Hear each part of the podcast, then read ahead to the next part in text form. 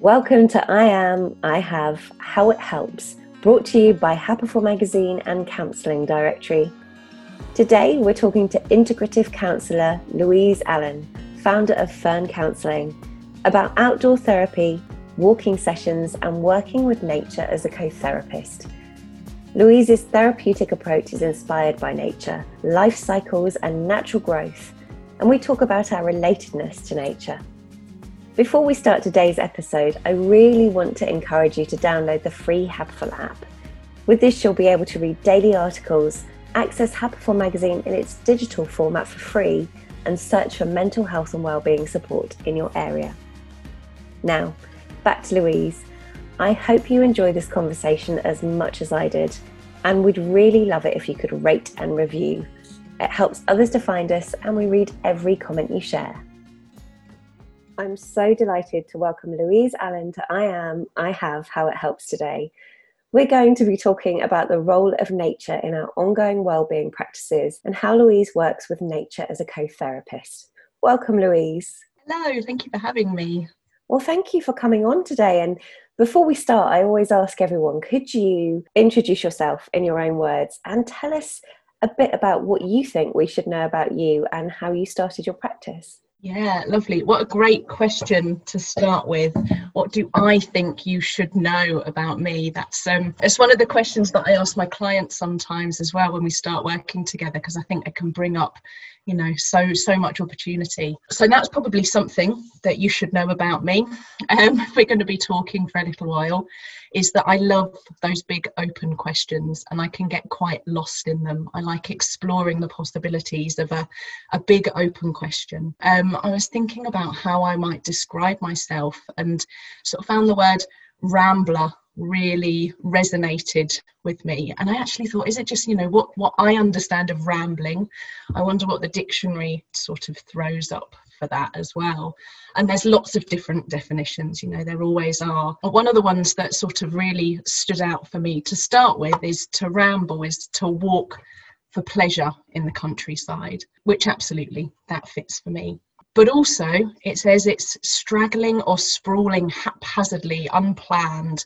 And I thought that really describes me. I'm quite often exploring and kind of going wherever something takes me. So, whether that's actually sort of walking outside or whether that's in a conversation, whether that's in my therapeutic work, it's very much where's this going to lead you know maybe with a loose direction and the sort of the purpose and the aim of being you know kind of exploration and and yeah search for connection and, and sort of understanding but never necessarily with a, a, destination in mind. I'm curious as to see where this sort of conversation will take us this morning. I'm an integrative counselor and i have been practicing for I think coming up to two years, but as a trainee, sort of for a year before that. So I trained between 2016 2019.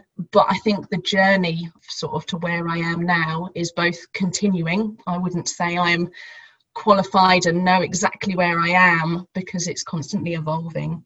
And I think the journey started a long time before I did my formal training as a counsellor too. So maybe we talk a little bit about that, that in a bit. But I, I suppose I describe myself as a yeah an integrative counsellor. I sort of work in the here and now with how people are experiencing life right now and where they're going. It's sort of very much about joining someone on a journey, which is where I think you know that inspiration from nature that i really sort of thread through my work as well sort of comes in. It's about where are we at now? What else is here?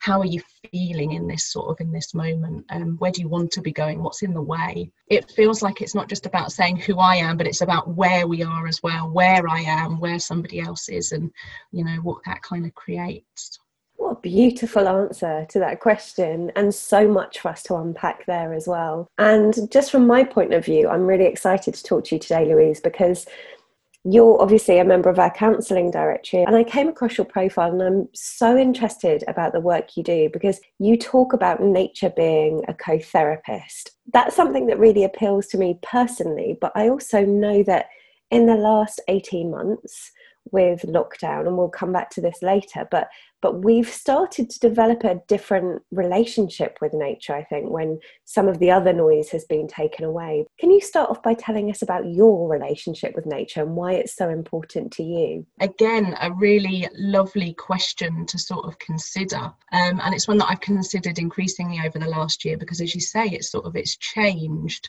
You know we've had to become a bit more connected with the seasons where we've had to be meeting outside if we're going to meet up and you know then daylight hours become a factor too. So i like to think of it as being kind of a relatedness rather than a relationship because it feels a bit more flexible and movable. So i can describe sort of my relatedness and how that's evolved over the years. I grew up so as a child we um, we had a dog so we were out walking quite a lot, you know, sort of regularly in woodlands, in countryside. I remember my mum would often sort of point out and identify different plants and, and sort of birds as we went along. And I suppose that so I absorbed some of that from a young age. It was kind of we might collect moss and we might collect sticks and, and acorns and things to make little habitats at home as well. So there was this kind of play, um, playful relationship with nature and uh, observational as well, and sort of learning, you know, learning about things and identification. And I think I've very much held on to that now. That's something that's kind of grown inside me too. And I guess I've come back to in some ways this sort of, oh, what's that? I wonder, you know, what that tree is or what's that bird that I can hear. And I think there was maybe a little bit of disconnection for some years with that and not being so interested coming back to that. And then through my teen years, nature, you know, kind of in inverted commas, became this place to escape to, I think. As I started to become more aware of injustice and exploitation and oppression in society and sort of I, I, suppose as we sort of as we get older into teenagehood and we're kind of becoming more independent but also kind of wanting some protection you know we're finding our own place in the world. We've got this freedom to do so. I really started noticing the things that just didn't feel fair that felt limiting these kind of rules and expectations and roles and sort of structures that, that, we were supposed to follow to be a good person. And I didn't necessarily have the language at the time, but I remember thinking a lot. And any of my my friends from those teenage years will sort of say, "Oh yeah, she just wanted to go and live in a mud hut." That was that was the fantasy. It was this idea of just getting away from this sort of this system that didn't feel to me at the time that it that it kind of worked was really limiting. So mm. nature also meant freedom um, away from those judgments and expectations. And again i think that's evolved for me since i was a teenager. I suppose as i've realized actually that i have some power, some choice within sort of influencing society. Get frustrated with the places where I don't and I can't make those changes I want to see. But I think my longing to escape from that has lessened it, you know it's kind of it's integrated a little bit more sort of that acceptance in society and trying to figure out where i can have choice and responsibility and, and where those limitations are. Yeah there's this observational sort of relationship with nature. There's this freedom that i see in it too. Um, and i think as well more recently i've been really realizing how much more there is to learn.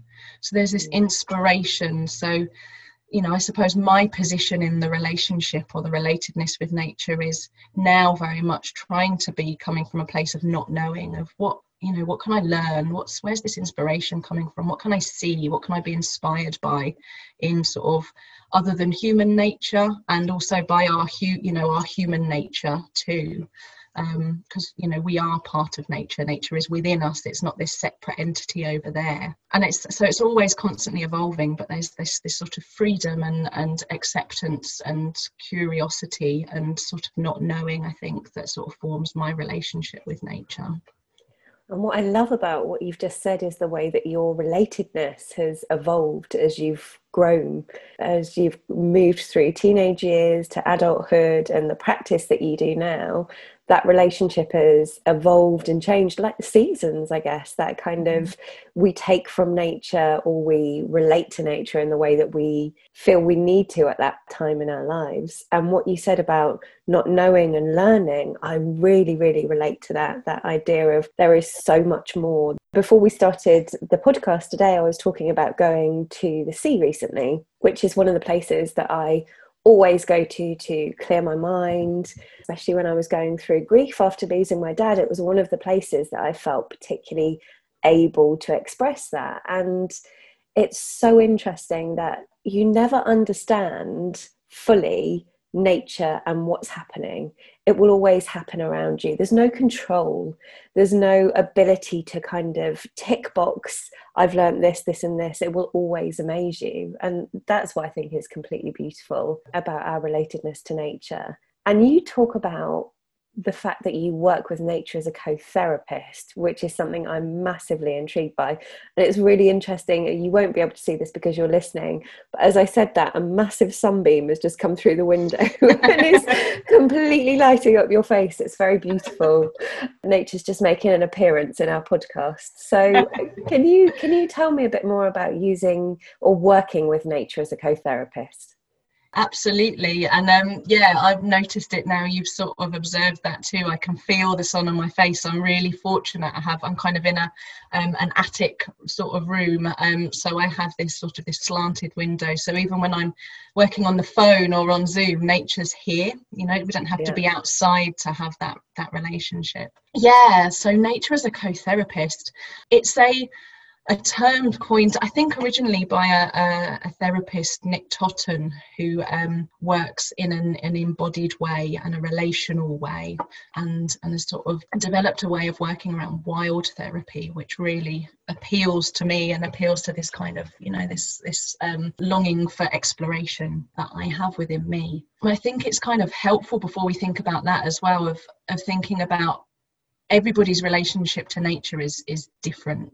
As you've sort of just said you know that you find the sea that there's something there that drew you in in in your grief to kind of the sea and to that space and different people have different relationships with different environments at different times. Mm. it's not necessarily a relaxing calming place for everybody because our experiences in different parts of nature are really different. With that i think there's this yeah this different relationship that we all have with nature. So of course i have this relationship with nature. Nature is is within me my relationship with it. I am part of nature as a you know a kind of a being on this planet.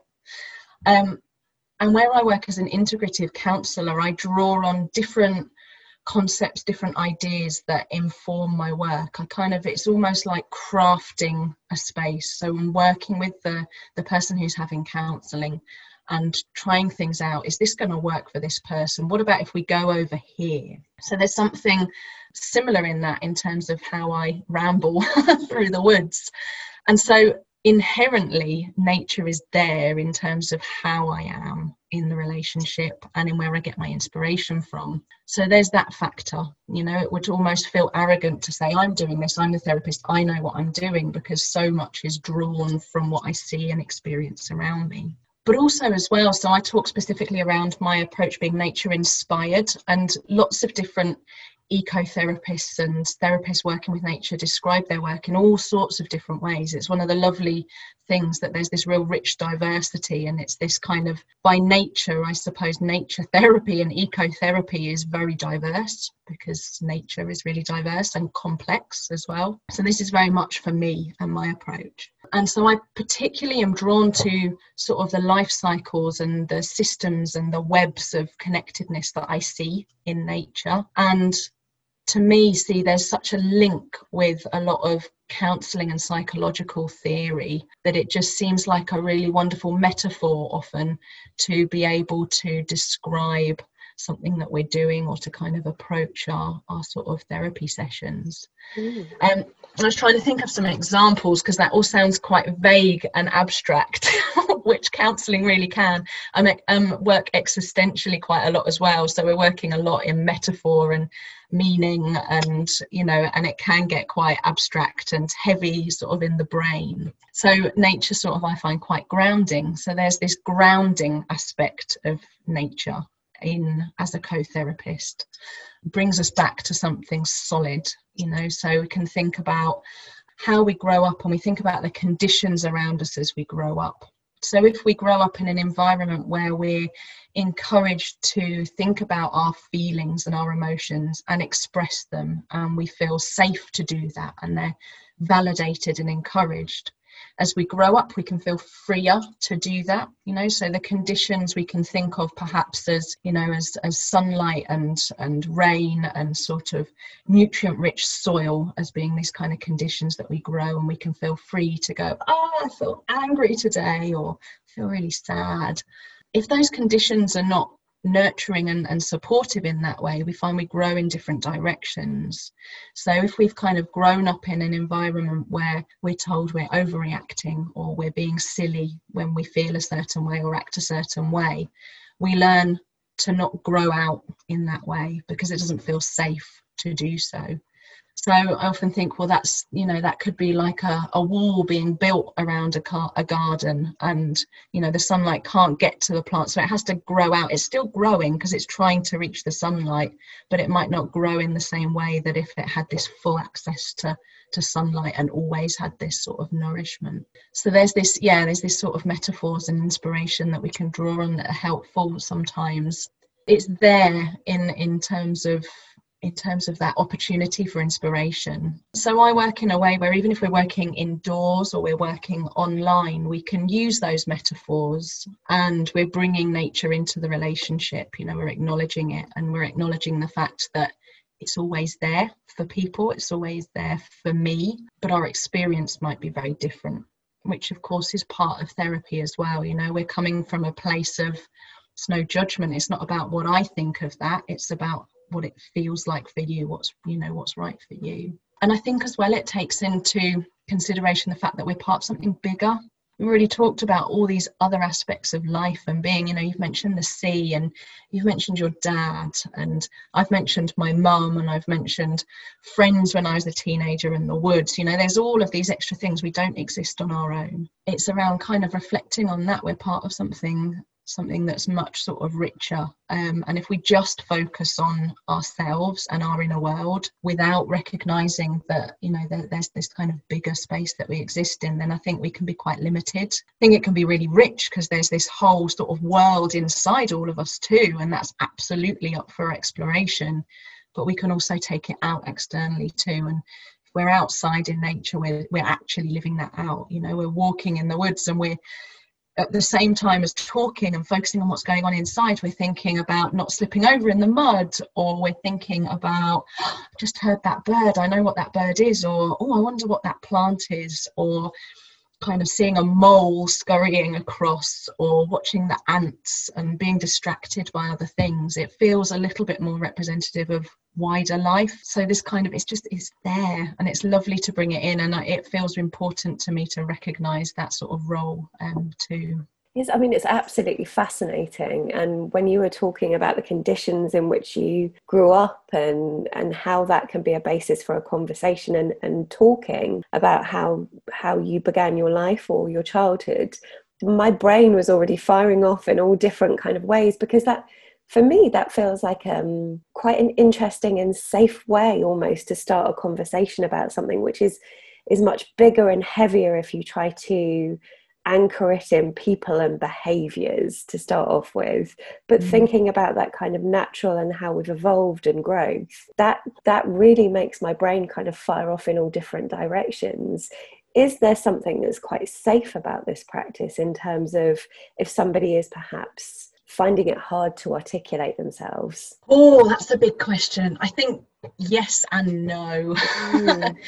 I think when we take work, particularly when we're taking work outdoors, and when we're thinking in this sort of vast way and we're going outside, it both brings up more unpredictability because we're not controlling the space. I don't know whether I would say that that's more or less safe. I think it brings in a different aspect to it. I think it brings huge opportunity because we're take you know we're kind of opening that literally we're you know particularly when we're working outside we're we're taking it out of the confines of a room out into sort of you know into the wider world so that mm. opens it up and i think for some people yes that feels a lot safer people feel really held in nature and yes i think if we're if we're kind of accepting that okay rather than taking it as an approach that this is what's wrong with you this is what needs to be fixed if we're approaching it as okay this is how you've grown because this is what's happened to you this is what's there this is what's growing where are you growing now? Or where would you like to be growing? Perhaps there is a feeling of safety for some people in that. I think some people probably feel safer approaching it from that sort of perspective than they would from you know kind of in a room you know both physically and metaphorically where we're thinking about it very much as this sort of internal let, let's try and fix a problem. But i think there's more risk as well because you're taking away certainty. You're you're sort of opening it up and you're saying maybe this is here. What if we go down here? What you know how has this affected you? Okay maybe this is how. Maybe you know maybe we can go here which opens up possibility but can feel scarier. So I think it is safe because it's really important to to work safely as a counsellor and to hold and contain that space even when you're outside. But there's always an element of it, I think, in therapy, whether you're working indoors, you know, kind of in, in any sort of approach that can feel unsafe at times because you're you know you're expanding that part of yourself you're taking a risk to to challenge the things perhaps you thought were definite before. And that feels scary. What you've just said really shines a light on the fact that everybody is different and it's important to find a way of working that works for you. And not all approaches will be the right fit for everyone. And it's about working with your counsellor, it's about working together to work out what what is the best fit and whether mm-hmm. you are the right fit together for that. But I mean, I, I just think it sounds fascinating. And can we just go back to the pandemic for a moment in terms of the importance of nature within that time for your practice? Because obviously we were locked down, we were we were contained. And how did you work around that, or how did you find that became more important during that time, if it did?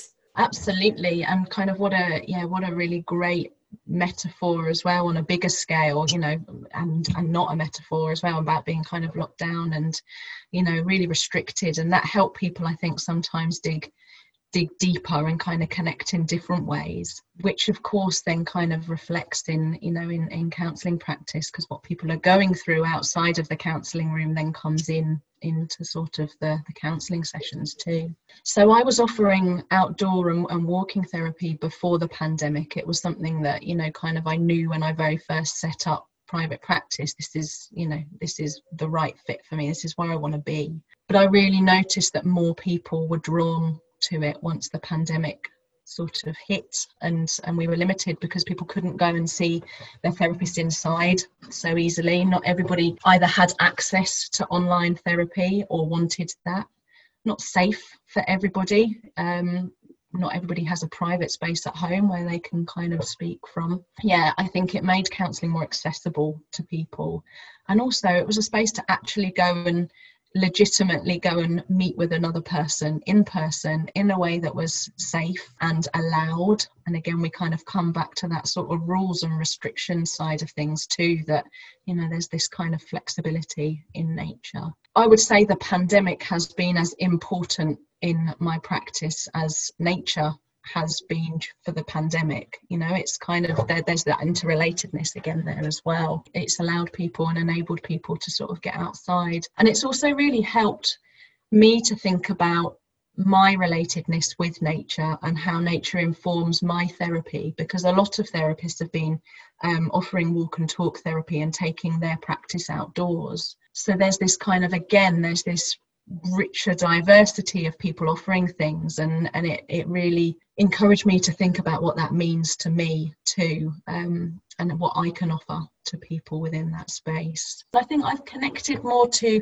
as I think I was saying at the beginning, to the seasons and to the weather and things because outside at a regular time each week with somebody, you notice everything changing around you that you perhaps wouldn't when you're in a room. That's so interesting. Of course, you know, there, there is that the changing of the seasons has has felt a lot more pronounced actually over this period. I think, especially as lockdowns have come and gone, you know, in 2020, there was a moment where we were able to come out during the summer, and then there was that kind of around Christmas time when lockdown happened again, and it felt very much like almost going into hibernation. You know, it was that feeling of of really having to kind of get entrenched in our homes and and now we're seeing kind of spring coming along and you know fingers crossed everything crossed that we're starting to be able to to come out a little bit. And uh, it's at a time when we're seeing you know amazing blossoms and mm-hmm. depending on where you live a lot of rain.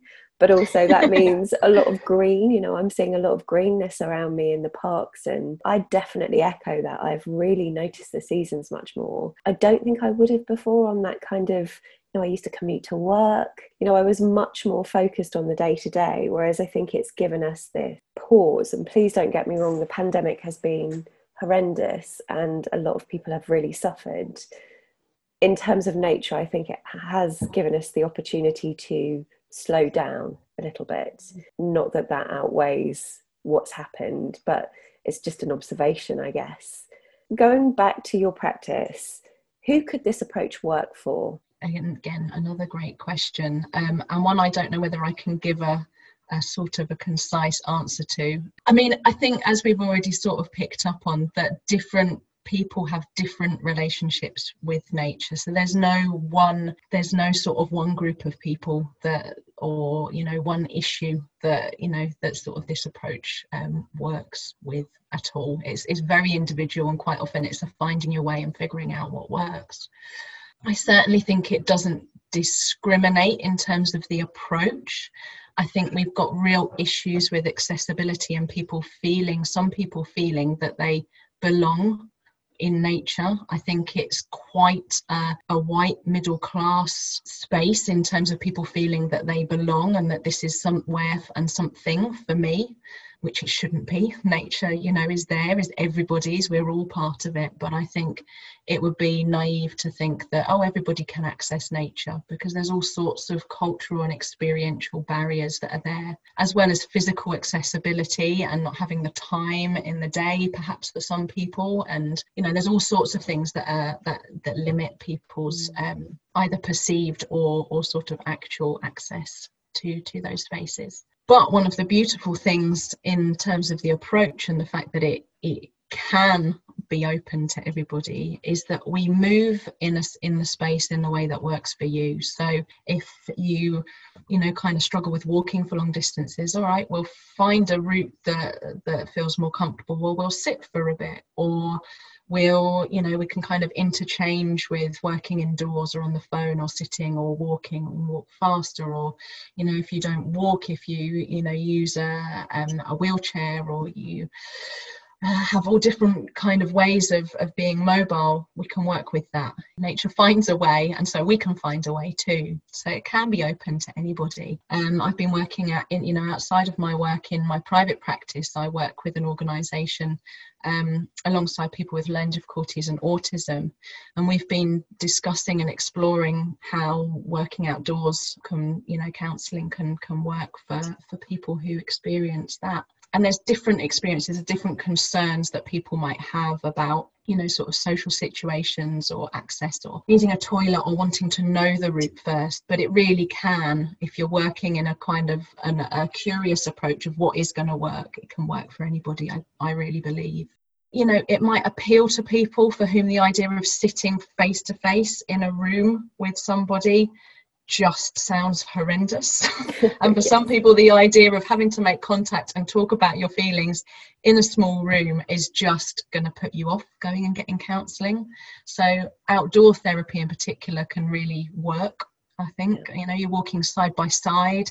It's quite equalizing. So if you want to go into a therapeutic relationship where your counselor your therapist is very much you know is literally physically alongside you as well as kind of that that power is very shared.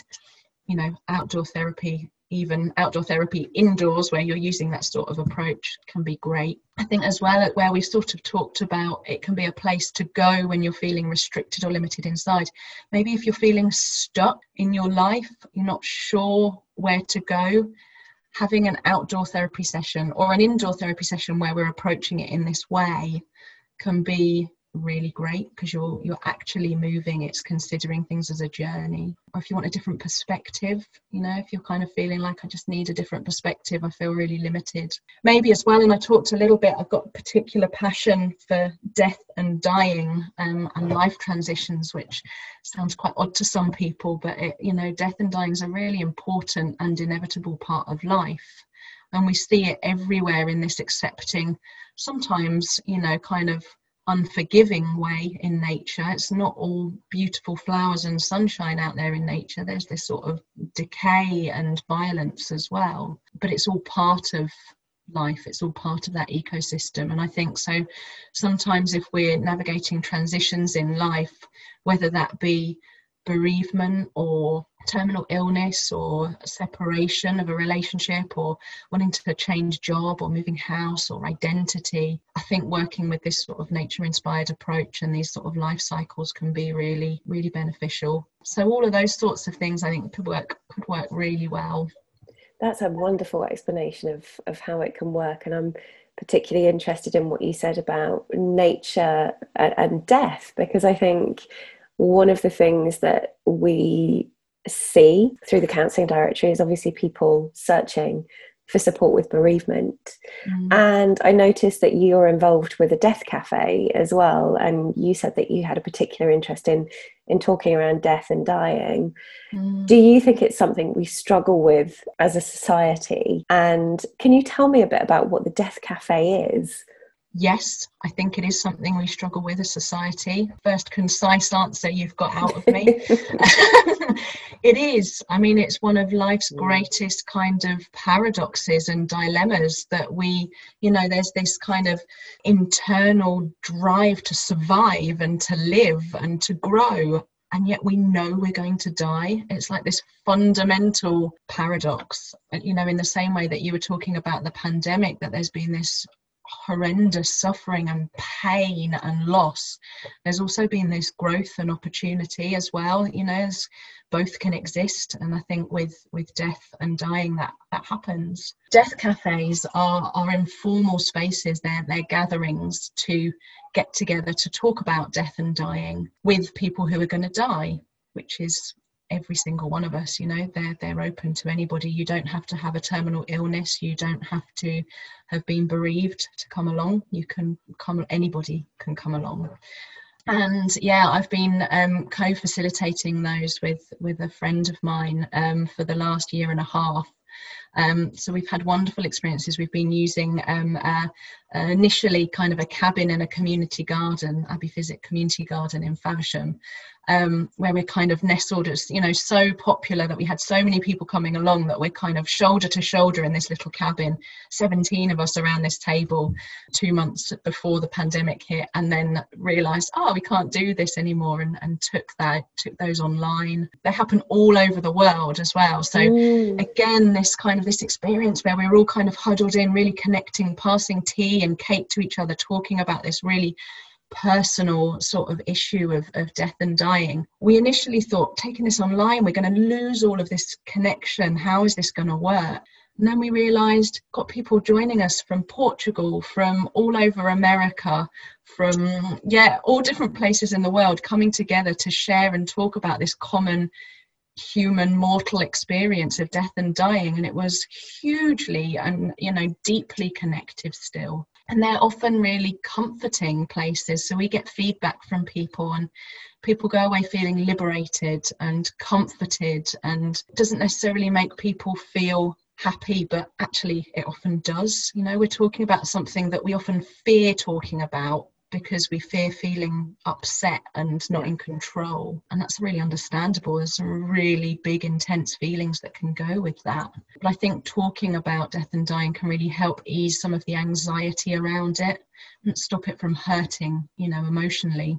But it can help us feel less scared to talk about it. I, I love love being part of the death cafes and it very much feeds into my therapeutic work too you know the, those ideas of kind of all these little life cycles within our life too because it's not just death as in the death of a person or a loved one or ourselves it's kind of grief for for loss of lots of things in our lives as well and the cycle is often quite similar Again, completely fascinating. It's the ultimate gift to be able to have those conversations, those very human conversations. So, just backtracking a little bit, one of the things that mm-hmm. we talked about when we were talking about who your approach could work for, so in terms of nature as a co therapist and everything you've talked about so far, one of the things you talked about was that a lot of people feeling they belong in nature can be white middle class people. And actually, we appreciate that not everyone has funds for therapy and that is definitely something that comes with privilege is being able to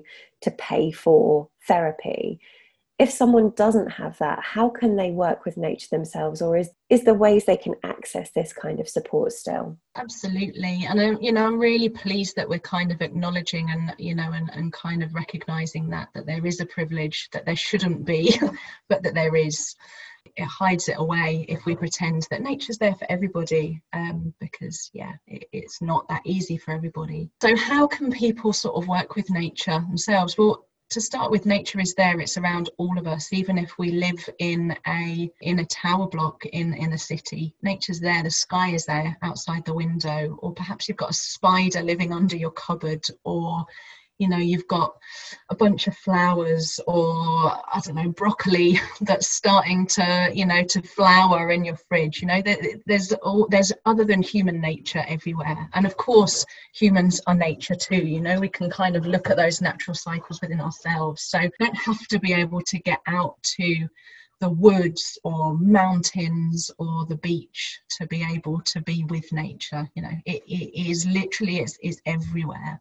So i suppose in that way you know we all have access to nature because it's all around us. You know it, it's recently been um, mental health awareness week with the theme being nature and i've just seen so many people so generously sharing lots of ideas for connecting with nature, for using that sort of in a way that might be therapeutic. I think there's a real difference between therapy and something that might be therapeutic. Yes. Um, and I have mixed feelings about it because I love to think that we shouldn't need therapists because I'd love to live in this world where, you know, it's a real utopia in my head where we grow and all of the conditions are there for us to grow and accept ourselves and thrive without judgment without being told we should do this we shouldn't do that you know without oppression or exploitation. You know we don't live in that world. There's a lot of sort of human human inflicted suffering on ourselves and each other. Although i love to think that nature can be sort of a cure in itself and just connecting with nature can do that i think i think perhaps you know we're not quite there yet, that there is this disentangling of human issues that a lot of us still sort of need to do too. And yet, that doesn't mean that sort of connecting with nature and being with nature can't be beneficial. Again, it depends on what you need as to how you might do that. Do you need to feel connected? Do you feel really disconnected? In which case, you might want to be thinking about connecting with nature. So you might want to really try and be really present. Look at the clouds, watch the clouds changing. Just try and notice what is rather than what you think is, what you think it looks like. So one way that you might do that is, you know, drawing or creativity. You can, you know, you can just look, you can just listen, you can just smell, you can hear. But you might want to kind of draw and observe as well. It doesn't need to look perfect, but drawing helps can help you notice sometimes if you're drawing what you actually see, not what you think you see if you're feeling trapped, maybe just going and moving, going for a walk, take yourself mm. out for a walk.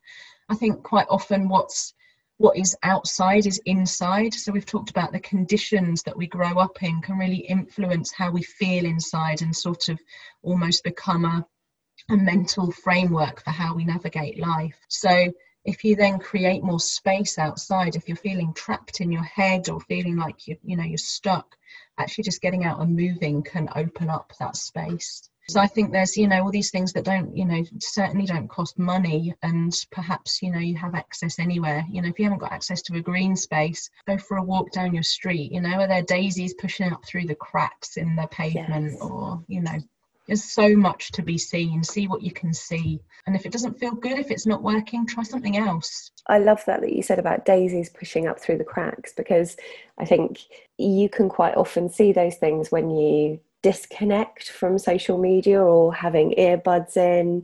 I do it a lot. I walk around with headphones in listening and actually, the other day I took them out and there was amazing bird song, you know, as I was walking along. And I, I would have missed that because. I mm-hmm. was trying to catch up with something else. And one of the other things, if it's safe and you feel safe and you have the ability to do so, obviously, if you have children or people that you're looking after, it might be difficult to do this. But also going out at an earlier time before the world wakes up, if this is something you're you're able to do, can sometimes give you a really different view of the place you live in you know you see foxes and just a, a, kind of calm that you wouldn't see at any other time if you could just reach it in that moment before the world wakes up. It's that's one of the most beautiful things i think we can access again if it's safe and you're able to. Yeah magical magical time of day that you know as things are just waking up or as things are going to sleep Absolutely. This has been a wonderful conversation, and I could talk to you for absolutely hours. So I would love it if you'd be open to coming back another time to have those conversations we, we spoke about. But in the meantime, can you share your details for anyone who would love to chat with you further or find out a bit about the work that you do? Yeah, absolutely. I'd be happy to. Um, would love to come back an, another time too. So my website is ferncounselling.space. Um, so you can find me on there. I've got a blog. Um, there's actually some some nature connective exercises on there on the blog too. So sort of have a route around, see what you can find on there. Details about the Death Cafe, details about upcoming workshops and therapy too. Um, I'm also really active um, intermittently on Facebook and Instagram as well at Fern Counselling. So you can get a feel for sort of how I work and get in touch that way too. Of course, on Counselling Directory all of Louise's links will be on there as well, but do check out her website. Thank you so much for today. I've loved this conversation. Thank you, Lucy. Thank you for listening to I Am, I Have, How It Helps. Don't forget to download the free Happiful app, and we'd really love it if you could rate, review, and subscribe to our podcast too. Before you go, I wanted to let you know that on the Happiful app, we have information about where you can find mental health support. If you need immediate help, Samaritans are open 24 hours a day, seven days a week on 116 123, or you can email jo at samaritans.org. Help is available. This podcast is hosted and produced by me, Lucy Donoghue for Happiful. I hope you'll listen again soon.